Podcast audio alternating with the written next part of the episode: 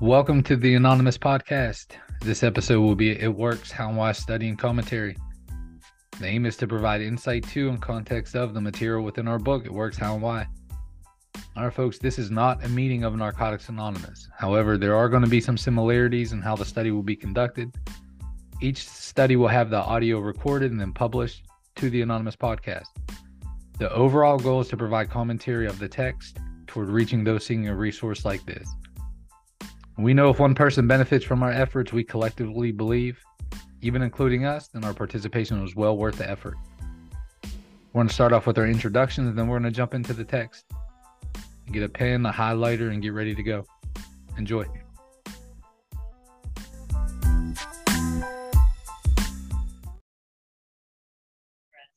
All right, welcome back, everyone. This is the It Works How I Study for the Anonymous podcast. This is episode two. We're going to begin on page eight with as we start. But first, we're going to give our introductions. Eva, what's happening? Hey, everybody. Eva P here. My clean date is June 10th, 2000. I am uh, coming to you from Salem, Oregon, the Mid Willamette Valley area. And my home group is the Do It Hire meeting. Thanks, Eva. What's up, Lee? Hey, Douglas. Hey, everyone. Lee P. Addict. Uh, clean date 82787. I go to meetings in New Orleans. My home group is the Open Mind Hybrid Meeting Monday night, 7:30. Thanks, Doug. Thanks, Lee. What's up, Jane? Oh, Jane A here. Thank you, Douglas. Call, coming from Salem, Oregon. Clean date is 12 22 79. And my home group is the Noon Basic Study Group. Thanks, Jane. What's up, Christine?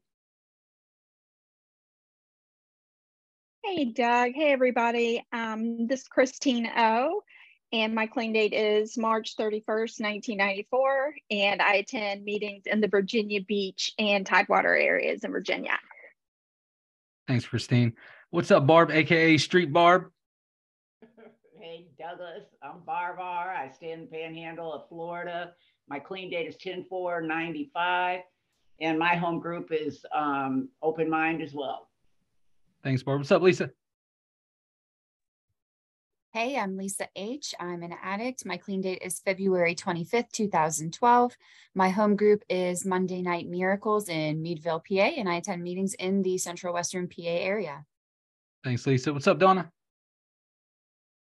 Hey, everyone. This is Donna P. from Eugene, Oregon. Uh, I celebrate my clean date on Thanksgiving. The first one was 1985 and uh, my home group Solutions for Living, 6 p.m. here in Eugene. I attend meetings in Lane County area. Come see us sometime. Thanks, Donna. What's up, Eric? Hey, I'm an addict. My name's Eric. My clean date is September 16th, 2019. My home group is Friday Night Clean in Bradenton, Florida. Thanks, Eric. What's happening, Andrew?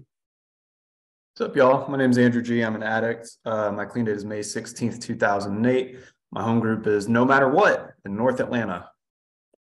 Thanks, Andrew. Folks, I'm an addict named Douglas, got clean March 12, 2000 in Southwestern PA. I stay in the Raleigh, North Carolina area now. All right, here we go. It works how and why study for the Anonymous Podcast, episode two on page eight. As we start, Andrew, would you be willing to read the first two paragraphs and share?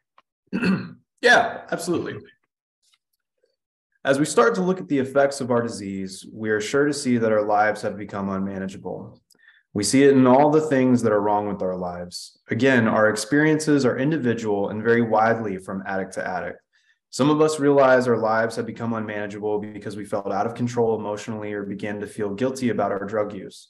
Some of us have lost everything our homes, our families, our jobs, and our self respect. Some of us never learned how to function as human beings at all.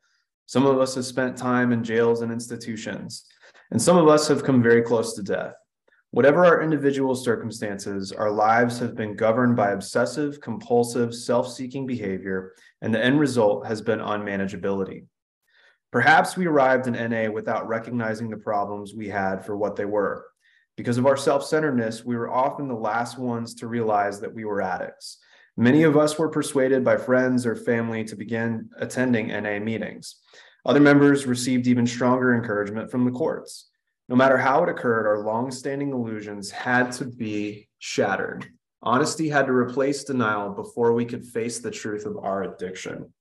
Um, Yeah, you know, I have a lot of identification there with the un the unmanageability piece of this, right? Um, when I came to Narcotics Anonymous, I was 19 years old, um, and uh, and I had a lot of yets, you know, that I hadn't done um, at that point, um, and so you know, I'm powerless over my addiction was a little bit hard for me to to handle, right? Because I, I always put other people, well, I haven't done this, and I haven't done this, and I haven't done that but the unmanageability of my life was incredibly clear to see. I mean, you could talk to me for five minutes and be like, "This this kid's a fucking mess," you know. Um, and I, and you know, it, after coming in here, I realized that you know my life is has been governed by obsessive compulsive compulsive self-seeking behavior, and the end result is my unmanageability. Right. So coming in here and like working steps and uh, you know trying to like sort of squash some of that uh that obsessive compulsive behavior right i get some freedom from my unmanageability um you know and, and long enough for me to you know recognize that like i have the disease of addiction you know that uh, if i don't put the first one in then i at least don't have to live out this process with doing dope so that's what i got on this thanks for his comments andrew what's up lisa Hey, so I'm super sorry if you guys can hear my big dog snoring. He thinks he's a lap dog and he loves the podcast. So if you can hear him, I apologize in advance. Um, but I think the thing that I really love about this little passage is um, that line about honesty had to replace denial before we could face the truth of our addiction. Um, you know, I love that here it, it talks about the effects of our disease, but it doesn't say like really a whole lot about drugs, right? Um, and you know, I think this is kind of building on what Paul said last week about like, thank God our predecessors didn't put the words drugs, like the word drugs in the steps. Um, because like my like dysfunction with honesty when I first came into the program was like, I thought that drugs were the problem, you know, and I thought like specific drugs were the problem, you know, like, oh, I really messed up with that one. Better not do that one, but I'm going to try all these other ones. Like I tried to find ways to use successfully and, you know, like before I share this experience real quick, I want to just like share, like, thank God for tradition three, which tells me that like the only requirement for membership is the desire to stop using. It doesn't tell me that I have to show up clean. It doesn't even tell me that I have to keep coming back clean. Like that's a suggestion of the program. Um, and that is the program that I work today. But I tried everything. You know, I tried every program, every form of, you know, they call it harm reduction, you know, the clinic, the medication. Um, and I love in our readings where it talks about like medicine, religion, and psychiatry were not sufficient for us, right? It doesn't say that they don't work, but it just says that it isn't enough. And that lined up with my experience when I got here. And, you know, like I was taught that like that, that honesty piece, I couldn't work a first step and be honest with myself or a sponsor because like higher power is not even a part of this yet, right? In step one um, I couldn't be honest with myself or a sponsor as long as I had something in me. Um, you know, and I I couldn't accept like that I was powerless or that my life was unmanageable because like I was still trying to find a way to use successfully. I hadn't acknowledged that. Um, and honestly, it, it took me some pretty shitty experiences to get to that point. Um, but like the brutal honesty for me in this piece on step one is like, I'm the problem, right? Uh, so with that, I'll pass. And thanks for those comments, Lisa. And here in a few paragraphs, we're going to read about like why that total abstinence piece, you know, why we build on that, you know, why that's important for us. So, so thanks for those comments. I want to add in, Andrew, when you were when you were making your comments, I could relate. Man, I got clean to 16, and it was the outward unmanageability was about the easiest fucking thing you could see in my life. I couldn't make out of 10th grade. You know, things were just things were a mess. It wasn't until man, relative like recently that I was down in New Orleans and and uh and my friend Carl, man, we we had this long talk about the inward unmanageability piece and like what that looks like. And I'll be damn, man, if I didn't like the inward unmanageability piece, when I'm when I look at that now in these most recent seasons of my recovery, dude, it's like I can I can spot that and it's like, okay, let's get into the recovery process now, man. Like what do they so so and I never really thought that that was really important. I just felt, you know, I just figured like the inward unmanageable unmanageability piece is just something like, all right, you know, we're going to kind of navigate it as we, but it's important. It's important to address. So I was, I was thinking that where you, where you were making those comments. What's up, Christine? Hey there. Um, when it says that, you know, some of us, we were felt so out of control emotionally or began to feel guilty about our drug use. Some of us have lost everything. Um, and come close to death. That was my experience. Um, I overdosed, and that was like the beginning of the end for me. And I wasn't trying to commit suicide or anything. I was just trying to get high. I was just trying to get high, and I almost died because I couldn't get high enough. Um, and that was the powerlessness and the unmanageability was so friggin' evident for me from that point that um, I was like, okay. I thought that everybody around me was saying, oh, the drugs, the drugs, you got to stop doing that. And I was thinking, if you lived in my head for 20 minutes, you'd be high too. Like the drugs were my only source of sanity. Like, dude. So, um, it was really that long standing illusions had to be shattered that was what had to be shattered for me was the the drugs are the only thing saving me and having to flip that into oh my gosh could it be the drugs?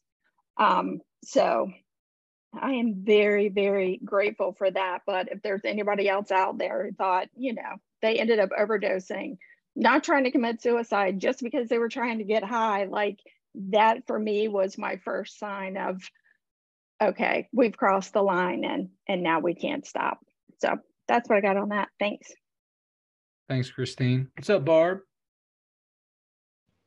hey douglas um I didn't see the unmanageability in my life, and and let me tell you, the backdrop to show to tell to show you how insane that was. It took me a couple years to realize the unmanageability, and then when I really saw it, I was I was immobilized with fear. I remember, you know, and when I came, when I moved here, my son's dad was getting out of prison. I came from the streets from New Orleans. I had a little bit of recovery under my belt. But you know i had all these um, behaviors like justify and rationalize and it says some of us never learned how to function as human beings as at all. And um, we're governed have been governed by obsessive compulsive self self self-seeking behavior. Um, i guess all these things you know that I, I was still street barb and and and i didn't see the unmanageability i was still i came in doing some of those behaviors still you know i, I was clean but um, I, I still had some people and, and I picked up again. I got 13 months and went back out again because of that, you know. But it took me a while to really um, see the unmanageability of my life. I would have told you I was a big bad addict. You know, I wasn't alcoholic, I was a big bad addict, but I didn't know what that entailed. So my recovery has been very slow, painstakingly slow for me to come to some of these realizations like how unmanageable. Now, when I look back, it's ludicrous that I didn't see how unmanageable my life. I came, I was homeless. I was my, he was getting out of prison. I was pregnant and I was homeless, and that, and I didn't see it. my life was unmanageable, you know. But that's where I came from. That's how it had always been. You live day to day, you know. So, um, you know, thank God I stayed around to see this stuff, you know. And um, I think that's it for me. Thanks. Thanks for those comments, Barb. What's up, Eva? Hey, Doug. Um, so I never went to jail. I never overdosed. I'm not going to say that I I don't have anything that was bad. I mean, I used every day of my pregnancy, but I was never homeless, and I so I had all these things that it didn't look so bad on the outside because I was never, you know, I was never this, and I was never that, and I was never this. So I could on the outside it didn't look so bad if you didn't know about those things. Like you didn't know i used every day of my pregnancy because you didn't know me. Right? And so um, what i love is this line right here whatever our individual circumstances right? Because narcotics anonymous knows that every addict looks a little bit different sometimes there's addicts out there that you know still worked every single day still held a job still had a house, still had a car, still had their children. I'm like, CPS never got my kids. Even though I used every day of my pregnancy, my mom stepped up and said, no, no, no. and so my kids still stayed within my care because I st- I moved in with my parents, so I had somebody clean in the house. You know what I mean? And um, I had a lot of people to um, take care of me, and you know, I had a you know, anyway. So um whatever our individual circumstance, our lives have been governed by obsessive compulsive self-seeking behavior. And in the end result had been unmanageability. And I mean, I knew my life was unmanageable. And I knew um, that I was an addict, but I didn't know how to do it different. I didn't know how to do it different, and um, I and I didn't know about Narcotics Anonymous, and so um, it wasn't until I, you know, I went to treatment and they showed me um, a different way. Like they showed me Narcotics Anonymous, uh, and I'll never forget my first meeting. You know, um, well, they showed me Alcoholics Anonymous, and then my anyway. Long story short, short, I was led to twelve steps, and um, in a roundabout way, I found Narcotics Anonymous. You know, and um, I'll never uh, be able to pay back what I got, right? Because, and I just love it that they know it says it right here. It doesn't matter. It doesn't matter if I overdosed. It doesn't matter if I was street barb. It doesn't matter if I was uh, CEO of a company and had all my, it looks like all my ducks were in a row. If I'm an addict and I have this obsessive compulsive self seeking behavior, there's some unmanageability somewhere. And eventually I'm going to lose everything somewhere, or at least what's dear and near to me. Right. So that's what happened to me. Eventually I lost everything that was near and dear to me, not to the state, and I didn't get arrested, but I lost everything that was near and dear to me. And, um, and I had to do something different. So thanks.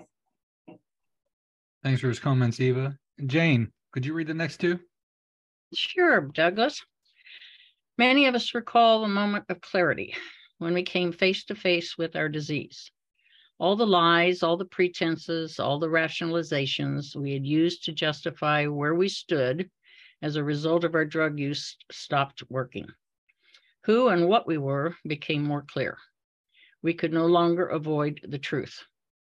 We have found that we cannot recover without the ability to be honest. Many of us came to NA after spending years practicing dishonesty. However, we can learn to be honest, and we must begin to try. Learning to be honest is an ongoing process. We are able to become progressively more honest as we work the steps and continue to stay clean. In the first step, we began to practice the spiritual principle of honesty by admitting the truth about our drug use. Then we go on to admit the truth about our lives. We face what is not the way things could be or should be. It doesn't matter where we come from or how good or bad we think we've had it. When we finally turned to Narcotics Anonymous and the 12 steps, we began to find relief. I've really enjoyed uh, the last few minutes listening to people because it's one of the things that uh, I think is wonderful and awesome about Narcotics Anonymous is it doesn't matter where you came from or what rung of the ladder you were from. We've got we've got people here that have done the same thing, and um, from the baddest of the bad to the best of the best. you know and i needed that you know when i when i got here and it kind of goes along with those first couple of paragraphs i'm always about 10 minutes behind everybody else and digesting shit but anyway where it talks about uh, when i went to my first meeting and i was listening to people talk and you know the tattoos and 20 million years in prison and living on the streets eating garbage cans and stuff and i'm thinking gosh where's the door let me get out of here and uh, and then this lady caught my attention and she, I don't remember whatever else she said, but the one line that caught my attention was, you don't ever have to feel that way again if you don't want to. Um, and that's that out of control emotionally.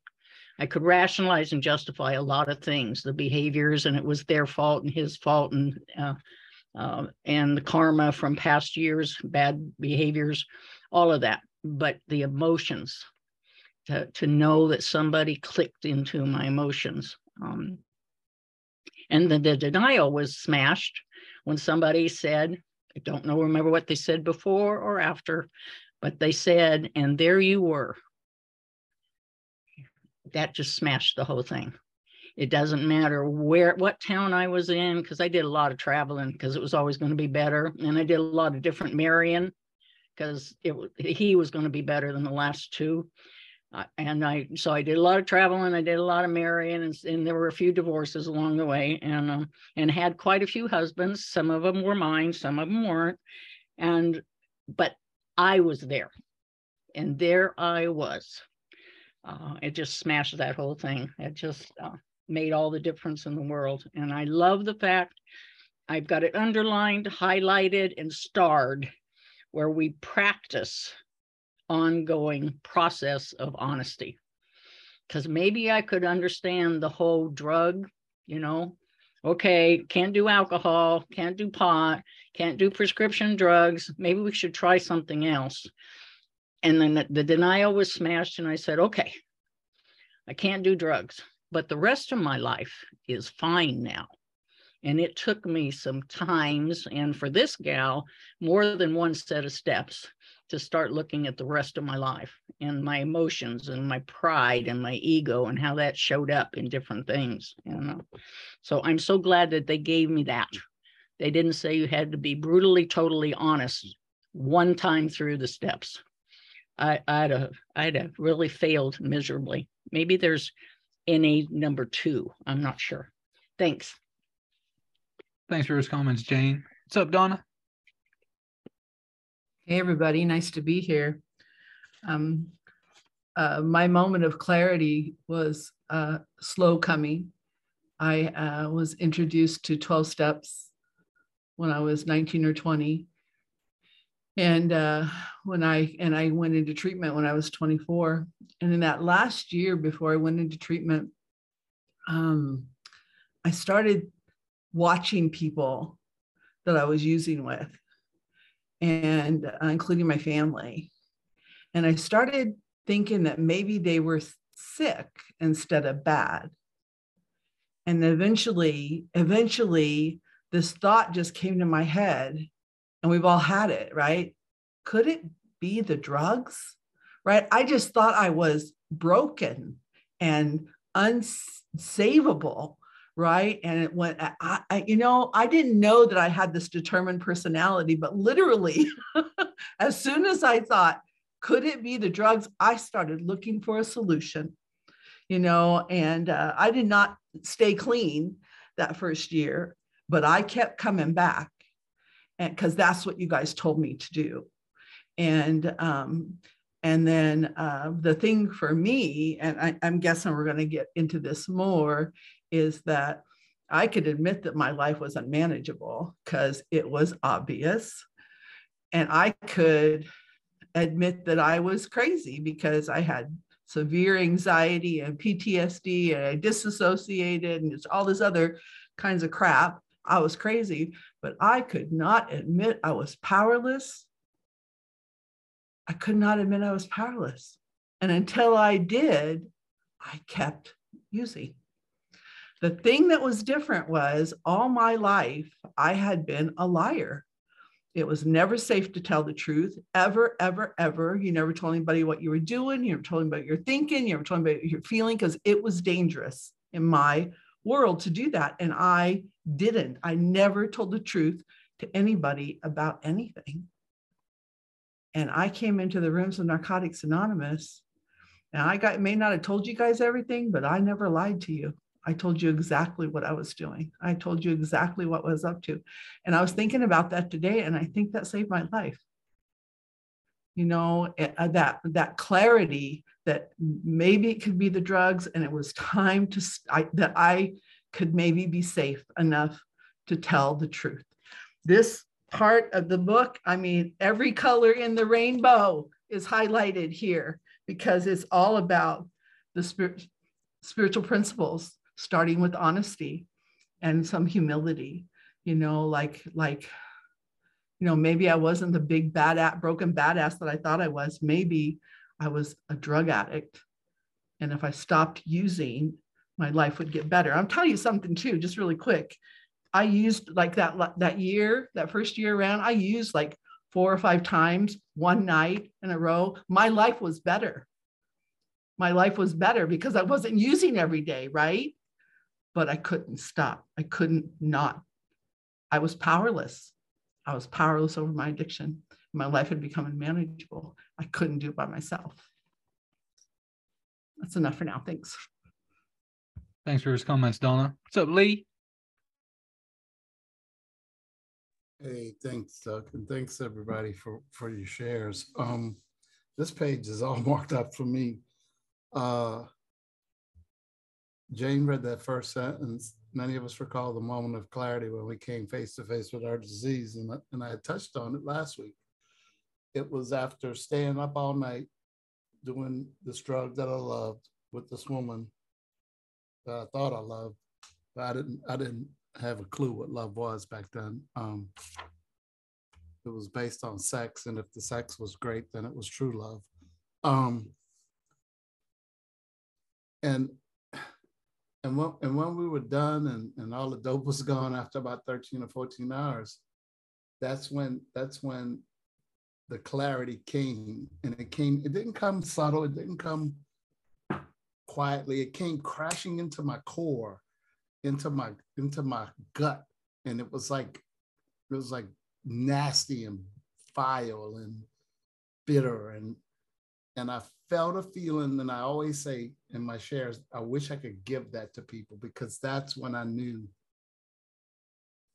the dope could could no longer work. And I had been in treatment a couple times in 85 and in 86 and what treatment wasn't for me because I didn't have a drug problem um I just thought if people would quit fucking with me and leave me alone with my dope, I would be fine. And um, underlined and highlighted and starred, Jane, it says, I could no longer avoid the truth. You know, I had been practicing dishonesty, like, like what Donna had just said, my whole life. I came from a world of lies. Uh, too white to be black, too black to be white, fighting everybody for my lunch money, the dope game, nothing but lies. You know, always I'm Scarface, which I never was. I was the worst drug dealer in the history of dealing drugs. Um, and and Douglas, you had you had alluded to us getting to this part, and in the in this part, I have the word must. It says, however, we can learn to be honest, and we must begin to try. And I wish I wish we had more than three minutes because last night when I was sharing about my first sponsor at Two Days Clean, he was the guide into the 12 step process, but there was also another man, and they became like the two fathers I never had. My dad died when I was like going on 11. Uh, Jerry was the guide into the 12 step process, but this other guy, George, who, who's been a friend of mine for a day longer than I've been clean, which is another 30 minute story, was the guide into life and to finances and, and without those guys, I would not I would not be here. Um, but I had to come face to face with the truth about my drug use first. Then I had to admit my powerless powerlessness. I had to surrender, and then I had to take this journey. Thanks. Thanks for his comments, Lee. What's up, Eric? Hey, yeah, it's good stuff, man. I'm I'm so privileged to be here, man. Like every time I come on here, it's like fire, and uh, and I can relate, man. You know, no matter where anybody comes from, man, I can relate to the feelings, you know, and um, like my rationalizations, I can relate to the insanity, you know, right here. And like, yeah, my favorite one was like, if you felt like I felt, you'd use too, right? Like I have to medicate this, you know, and. uh I remember I dated this girl, man, and she had said to me, "Be careful what you say about yourself because what you say you are you are and so i was terrified to admit that i was an addict you know because i did not want to be i wanted to find a way to use successfully man and um, my moment of clarity came in rehab but for me it was that i was responsible you know it wasn't um, anybody else's fault you know um, it was that i was responsible to do something you know with that you know with that like so when i denied my responsibility. You know what I mean? Like I, of course, couldn't change anything. You know, I was uh, just blowing with the wind there. You know, just going along, and um, so like it was a it was a crushing responsibility when I realized that I was responsible. It was like I was 33 years old by the time I realized I was responsible for where I had ended up and all the decisions I had made in my life. You know, where it got me. But with that came like a spark of hope. You know, and um, so I was really grateful for that. You know, and I didn't stay clean since that point either, man. That's why it talks about like uh, we can no longer avoid the truth, but that was like a moment. That was like a moment I had, you know, and like that sparked some work and stuff. But like if I don't stay in this process, man, I could go back to the hang out with the wrong people. You know, I'm talking to somebody the other day and he said, "Man, you, you're weak. You got you can't do this alone. That makes you weak." You know, and like to me, it just seems smarter. If I don't have to do it alone, why would I? Why would I carry carry this unbearable burden by myself? To me, it seems like it makes sense. But um, you know, if I hang out with enough of those people, man, that shit might start to seep into my head, man. I'll start to think, yeah. So uh, I don't know. I'm just grateful to be in this process. Thanks. Well, thanks for those comments, Eric. I want to point out too, when it talks about we face uh, what is, not the way things could be or should be, I think that's really applicable to just about any area of my life and just about any season too, man. Sometimes I have a strange relationship with reality. I tell that to my sons all the time, man. They're my oldest boy's about to be 16 and he has a very strange relationship with reality. He don't fucking back down from an argument, never wrong, you know, stubborn and shit. And and that's what I tell him. But you know, but that's how look that that that's how I get down too. You know, so when I think when I look at things that like what is what what's going on right now, how does that look? How does that feel? What's what's happening here? Like what it what it is, not what it could or should be. It allows me to not be the victim. It allows me to like not damn, you know what? I can justify my behavior because you know things should pan out this way, and uh, then I get to take responsibility for my actions. It's like a, it doesn't feel good a lot of the times, but but it's needed. All right, Christine, can you read the next two, please? Sure can. Okay, as we begin working the first step, it is important to ask ourselves some basic personal questions. Can I control my use of drugs? Am I willing to stop using? Am I willing to do whatever it takes to recover? Given a choice between finding a new way of life in NA and continuing in our addiction, recovery begins to appeal to us. We begin to let go of our reservations, those parts of ourselves we won't surrender to the program. Most of us do have some reservations when we first get clean. Even so, we need to find ways of addressing them. Reservations can be anything, a belief that because we never had a problem with one particular drug, we can still use it. Placing a condition on our recovery, such as only staying clean as long as our expectations are met, a belief that we can still be involved with the people associated with our addiction, a belief that we can use again after a certain amount of time clean, a conscious or unconscious decision to work only certain steps. With the help of other recovering addicts, we can find ways to put our reservations behind us. The most important thing for us to know about reservations is that by keep, keeping them, we are reserving a place in our program for relapse. I have a lot on this. I will try to keep it in three minutes. Um, reservations were I got clean in 1994, and anybody who got clean in late 80s, early 90s, man, I don't know about anybody else, but here it was everybody was sweating the HIV test. That was like my biggest reservation because um, I was like, if I test positive, then I'm out. There's no way I can stay clean through that. It was testing positive, and um, the disease had taken me to a place where I honestly thought that I would die if I didn't get high. Like, I don't recommend this for anyone, but this is just my story that, um, you know, from the moment of clarity that I had and a moment of pure honesty, I called my mom and said, I overdosed two weeks ago. I can't stop using. The drugs aren't working. If you don't help me, I'll be dead within three days because I can't stop using and I'm not getting high. and I have not used since that phone call. March 31st, 1994.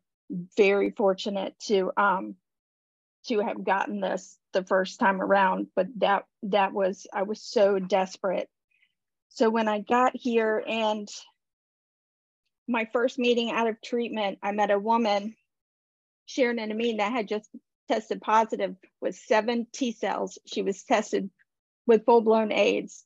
T cell count of seven. Thought she had like three months to live. I'm fresh out of 17 days in rehab. And um, that was my biggest reservation was the HIV portion. And, you know, I ended up asking her to be my sponsor. And she told me she thought I was crazy. Like, why would I even think that? Because, you know, she's like, I'm getting ready to fucking die here.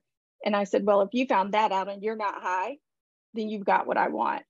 So I was really fortunate to meet that reservation head on, like right in the very beginning. Um, but I also carried my, I carried works on on my person until I picked up my 90 day chip. I had it with me everywhere I went, every meeting. It was on my body because I thought, just in case I'm going to die, I can save myself. Like that's where the disease had me mentally. And when I picked up my 90 day tag, I threw it out the car window going home because I was like, if I, if it, if I wasn't, if I haven't felt it yet, apparently it's not going to happen. And um, so I got to knock out those two big reservations in the very beginning. I'm really, really grateful for that. Um, and I know I've gone past my three minutes. So that was just, that was the big stuff for me.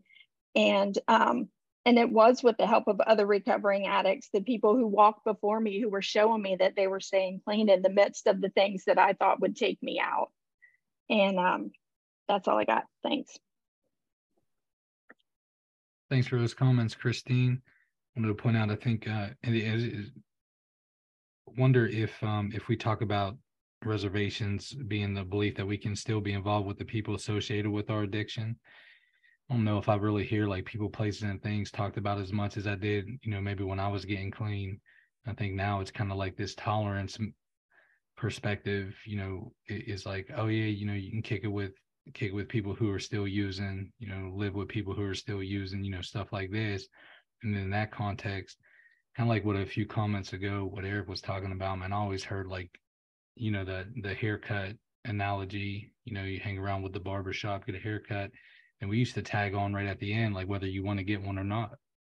You know, because then it comes, then it becomes a time of like, what? why wouldn't I? You know, if I'm not active in the recovery process, why ain't I getting high? You know, that's the that's the question, man. You know, uh, but Christine, thank you for those comments, man. Really, Eric, what's happening? Uh, yeah, that's good stuff. Um, you know, I had uh, some problems with reservations, man. I, you know, I like to overthink shit. So, so I like go round and round with that stuff, man. And my my sponsor, uh, John, was like, just he's just so wise, man. He's like, well, you got two choices when it comes to a reservation. You know, I'm like, I like choices. You know, I like choices. He said you could either you can either surrender that shit or go do some more research. You know, and like, well, damn, I don't like those choices very much, but um. Yeah, that's the truth, man. I could surrender them at any time. I really like that story about throwing your shit out at 90 days, man. At any time, I could surrender that shit. And the truth is, I can really only surrender it a day at a time, too. For me, I've found, you know, some of those have taken a while to die off, and I'm not sure they're completely gone. I had a big one that I could use again at a certain amount of time clean. I don't know. It's gone today. I don't, you know, I don't uh, think about it, but I don't know that it's it won't ever pop back up at five or ten years or whatever. So I'm not I'm not sure, but um, when it does, if it does, I can surrender that shit again, man. And uh, you know, I got a lesson in powerlessness after I had 16 months clean, which was a long ass time for me. And uh, and I used man, and like I thought I was gonna fucking die, and I still couldn't stop, you know. And um, so that was like a good lesson in powerlessness for me. And, uh, that's my comments. Thanks. Thanks for those comments, Eric. Lisa, can you read the next two, please? Gladly. um, recovery begins when we start to apply the spiritual principles contained in the 12 steps of NA to all areas of our lives. We realize, however, that we cannot begin this process unless we stop using drugs. Total abstinence from all drugs is the only way we can begin to overcome our addiction. While abstinence is the beginning, our only hope for recovery is a profound emotional and spiritual change. Our experience shows that it is necessary for us to be willing to do anything it takes to obtain this precious gift of recovery. In recovery, we will be introduced to spiritual principles such as the surrender, honesty, and acceptance required for the first step. If we faithfully practice these principles, they will transform our perceptions and the way we live our lives. I see what you did there.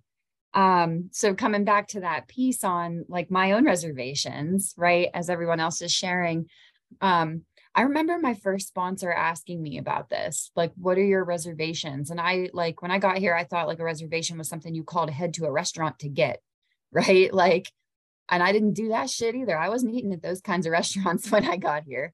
Um, I was in a whole other tax bracket, right? Um, but you know, I love that this talks about like not just reading the literature and writing on the steps because like I was raised in recovery in an era where like I was fortunate enough to have the step working guide. Um, and thank God for it. I was also taught like we don't just write about it. Like writing about it and becoming aware of it makes us accountable for living it.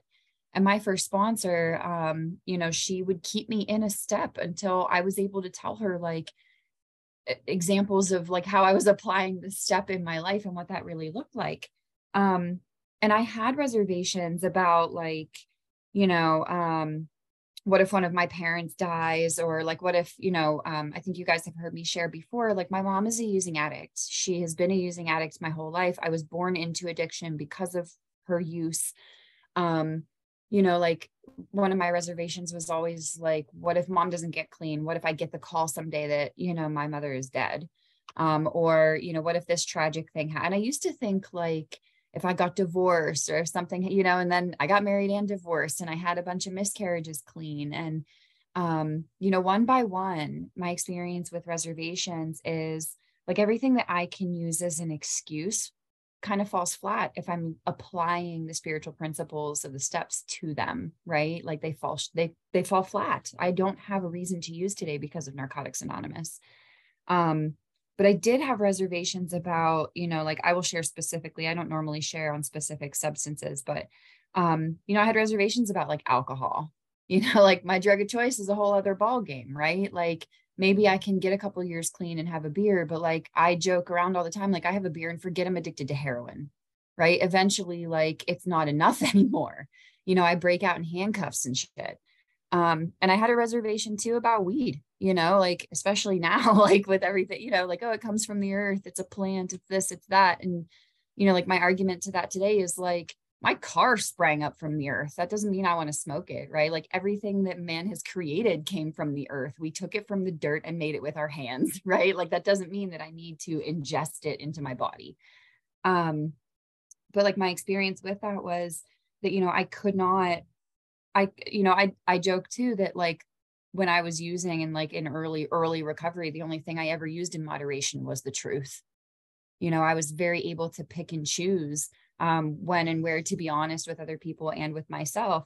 Um, and like real quick, and then I'll pass. Um, you know, the last line here is if we faithfully practice these principles, it talks about surrender, honesty, and acceptance. If I faithfully practice those things in my actions, which means I stay in the basics, right, Lee? Um, you know, if I I have to be willing to do anything for my recovery. I have to, I was taught to chase my recovery like I chased my drug. If I would wait in the parking lot at Walmart for three hours for the dope man, I've got to be willing to do that for a meeting to open to. I've got to be willing to drive that distance for the newcomer. I've got to be willing to pick up the phone and call my sponsor 10 times a day, just like I called the plug. Um, you know, and that's what I was taught to do. And as long as I practice that faithfully, I have, I, I can have the expectation that it will work because that's what my experience shows me. Um, so with that, I will pass. Thanks, Lisa. For those of us who are fucking old, the plug is the drug dealer. And some old motherfuckers listening saying, What does that mean? What the but Lisa, look, one of my favorite quotes from you all time is definitely about using the, only thing in moderation was the truth. Love that. You know, it's really cool. Want to talk about this this first paragraph, you know, when it sum, sums up the basic text woven into the first 10 chapters consistently. In every chapter, you find complete abstinence 12 step work. That's what recovery is complete abstinence and 12 step work. And it highlights it right here. At least I share the same, man, especially like with, you know, with, with the marijuana cards and then all this shit at gas stations now, you know, whatever the names are, then it's not in there, then it is in there and shit like this. A little while ago, a guy sponsor started sponsoring someone who had, he was either doing something from the gas station or had a card or something like this. And and my first reaction is, man, fuck it. We ain't working the steps with any sponsoring them. Tell them get clean and then get busy with it. But I said, let me just call around and check check in with my people. Lee just hit me with, he goes, Man, fuck, it's weed, Doug. It's fucking weed. It's that's it. That's the discussion. And I was like, oh yeah, that makes sense. You know, that fucking makes sense. You know, it's it's complete abstinence and 12 step work, man. That's the recovery process. You know, keep it keep it like that and keep moving. You know, what's up, Eva? Hey, hey. So two lines. Our only um while abstinence is the beginning, our only hope for recovery is a profound emotional and spiritual change. Um, I believe in total and complete abstinence. Uh, it has to happen because I cannot profoundly emotionally and spiritually change without that, without abstinence, because I cannot spiritually and emotionally change if I'm emotionally uh um if I'm emotionally and spiritually changed from a substance. I can't have that change happen um, to me and by me. Um, second one, our experience shows that it's necessary for us to be willing to do anything, anything. It's it. Our experience shows that it is necessary for us to be willing to do anything. That was a Paul move. I had to repeat myself.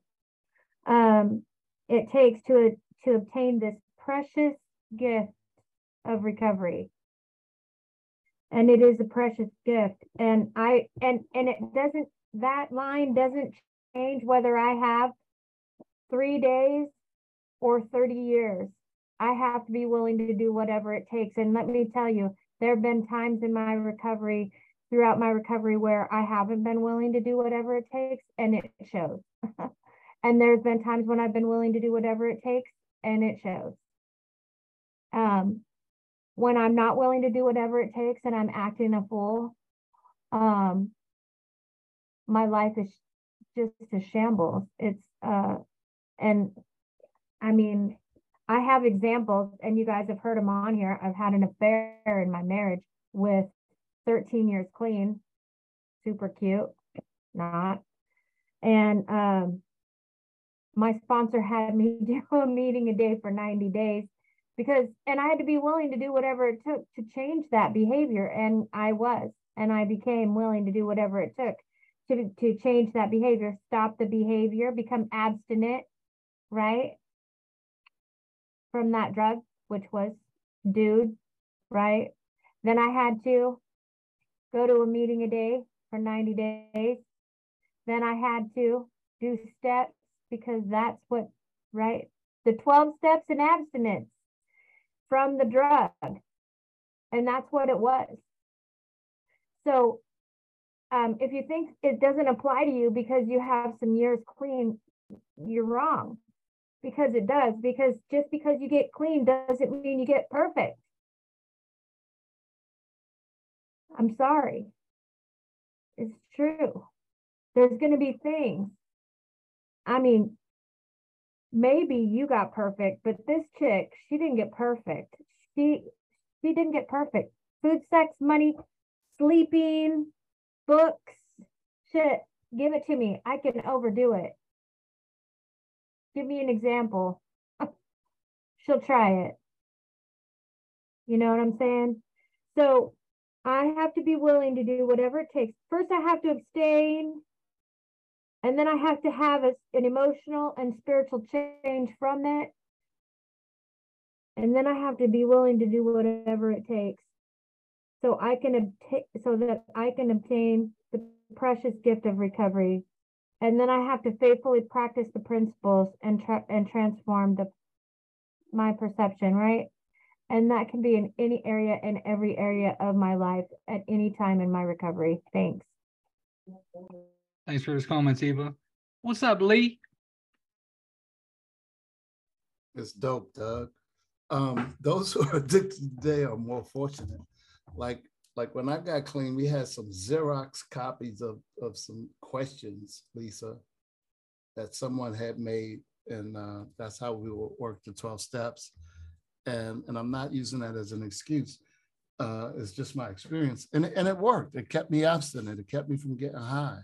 And I'm grateful to whoever wrote those questions because that's all we had. Um, and I'm like Barb, it was slowly over a period of time. the practical application didn't kick right in either. Um, somebody said something earlier, and I was remembering like at nine months, a bunch of us did this. We did a job uh, for for for the younger members, Doug. That means we hit a warehouse, and uh, the statutes of limitation run concurrent. So I'm not going to go into a great deal of. That's all we had back then was Xerox. That's absolutely correct. There wasn't 10,000 copy, copy companies. Um, and then we went outside of this place where we had the meetings and we sold all the stuff to the to the people like Robin Hood, like, oh, you only got 10 bucks here, have this Technics stereo system, you know, whatever. The behavior, the drugs, excuse me, the drug stopped, but the behavior took me a while before it caught up. Um, and it was through through that abstinence I was able to find that beginning. Um, the profound emotional and spiritual change took a long time. And so if you're listening and you, and you, you know you're struggling with a particular behavior, or if you keep going back and taking a shortcoming and uh, turning it into what we call in, in the literature a long going, I think it says that somewhere. That's okay. Just don't put no dope on top of it. Um, oh my God, y'all killing me tonight. Um, I had a reservation and it had to do with my mom, and this is irony, I guess. So I always thought when I got clean, if something would happen to my mom, I was definitely getting high because she was my whole world growing up. Um, and in 96, I had probably around eight years clean. She got breast cancer. And I was way up in Seattle. I was up in the PNW where, where you guys, a lot, three of you guys live. And so I couldn't just fly home every weekend. So I would call her every day, every day, every day. And she would be like, boss, stop worrying about me. And, and she beat that shit. Um, and then I don't know, uh, 14 years ago, she started getting dementia and Alzheimer's and stuff. And my, my siblings decided I should take care of her. I, did, I didn't even get a vote. I was like, how the fuck that happened? You know what I mean? When why was why wasn't I present for the vote? But uh, but because of Narcotics Anonymous, I was able to take care of her, literally, physically take care of her for about six of her last uh, 10 years. And, and she lived to be 100. So she actually wore the reservation out. You know what I mean? I didn't have to ever like like deal with that reservation because by the time she died, I was like cool with it. And and uh, and I know we're on step one, so I'm not to jump way to step nine. But you know, some amazing stuff happens when we when we allow the 12 steps to create a profound. I'm getting I'm getting the, the goosebumps when we allow the 12 steps to have a profound emotional and spiritual change in our life. I'm going to share the time. Thanks. Thanks for those comments, Lee. So, Donna. Hey guys, I'm gonna t- I'm gonna put a timer on here because I want to share two little stories. First one was uh, I when I got clean, I was a young mother. I had two small children, and um, and one of the women I got clean with, her daughter was killed in a car wreck. We just had, we were just brand new in recovery. And I watched her walk through that clean. And I thought there was no way anybody could stay clean through this kind of stuff. When I had about just a little less than a year clean, my baby sister was in a terrible car wreck, you know, and my family showed up in my life and descended upon my house. And I thought, there is no way anybody can stay clean through this, right? And uh, uh, and I didn't have to do it alone. That was the big thing. I did not do it alone. My big reservation was my best friend and my family, and as long as I kept staying around them, I kept getting loaded. When I made my recovery the most important thing in my life and said, I just I can't hang out, you know, I started staying clean, you know, and after a while, a lot of them followed me the other thing I wanted to say really quick is um, I know there are probably people who are listening who are on Suboxone or, you know, got the cards or that kind of stuff. And I just want you guys to know you're welcome here. Everybody, you are absolutely welcome here. And you are a member when you say you are you know but and uh, people i hear people talking about well this stuff wasn't around when you got clean it's like well methadone was alcohol's always been here weed's always been here. You know, it's like in my world, there was no room for that for substances. You know, I am pretty sure if I got clean today the way I was 37 years ago, they would put me on some medication, right? I mean, there's like this automatic thing. And my my little doctor, he started a treatment center out here. He says, go to a meeting. Right. He just didn't give it to me. I wanted it, right? But he just said no. Right. And I just, but anyway, I just want people to know that you're welcome and and you're a member when you say you are and um, you know get yourself a sponsor that's willing to work with you you know but tell them the truth about what's going on you know and uh, for me and mine if you're using you're using we have to have a plan for quitting if i'm going to continue to sponsor you. Because i am the kind of addict i can't be around people who are acting out in addictive behaviors. I can't do it because it starts making me crazy. It's really becomes really unhealthy for me pretty darn quick. And uh, and i just can't do it. And i don't want to. I have a really peaceful balanced life. I don't want that insanity in my life. You know if you're being crazy you're you're being crazy because you're getting clean right? And that's what we're working with. I don't want to deal with the disease. I want to work with recovery so thanks.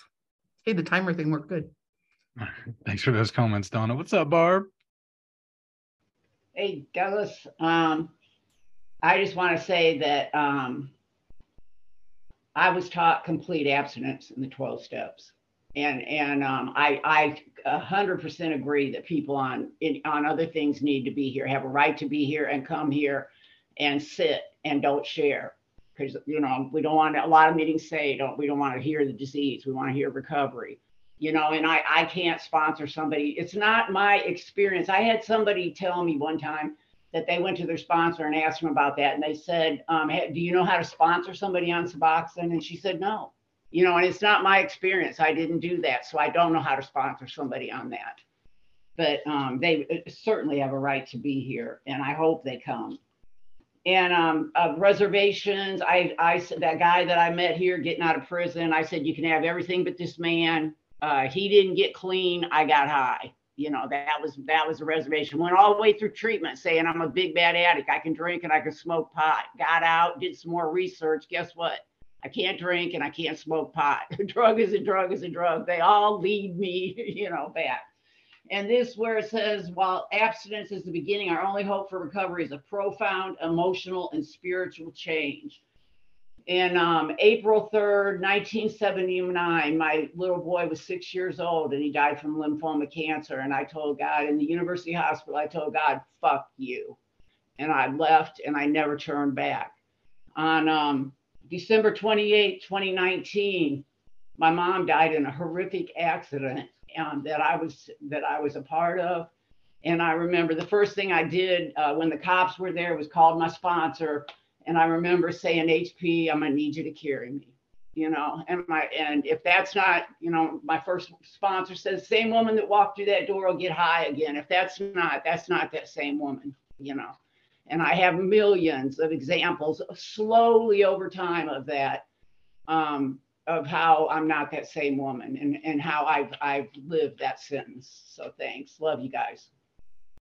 Love you too, Barb. Thanks for those comments. What's up, Andrew? Um, you know, I've been kind of chewing on this reservations piece a little bit. Um, and uh, I was thinking about, you know, the the last first step that I did a, a, few months ago, the reservation that I had in there was I'm not sure that I could make it if one of my if one of my kids died, you know. Um, and I think the really amazing thing, one of the really amazing things about this process is like I can remember when I had maybe 18 months clean, a woman in uh, my home group at the time her little boy got killed in a drive-by shooting um, from her older son right was involved in a bad dope deal. And i watched her come to meetings for months on end and say fuck this you know like i'm so fucking broken and i can't put dope on it and it just doesn't work you know but she didn't get high. Um, and i've seen people go through you know divorces and sick kids and, and all kinds of stuff. And, and it i guess it really reinforces to me that like you know how great the forum of the meeting is to say when we're on fire you know when i'm on fire and i can say like I don't know what the fuck I'm supposed to do, but I just don't want to get high right now. And so I have to put it out there to you guys. Um, and like, you know, that like by doing that, you know, we impact other people, right? Like I, I still have that reservation, you know, I like I hope I don't hit it, but you know, I know that I've seen other members walk through it you know, and I've heard stories of of this is what it looks like, you know, um, to not use no matter what. So um, yeah, I'm grateful to be here. Thanks, y'all. And thanks for those comments, Andrew. And folks, thanks for listening. Um, action item this week: find somebody who could benefit from this resource provided for them. Reach out to us too. We have the podcast number and the Facebook. All these folk are are on Facebook. Jump in and uh, and be a part of pour into us. Allow us to pour into you.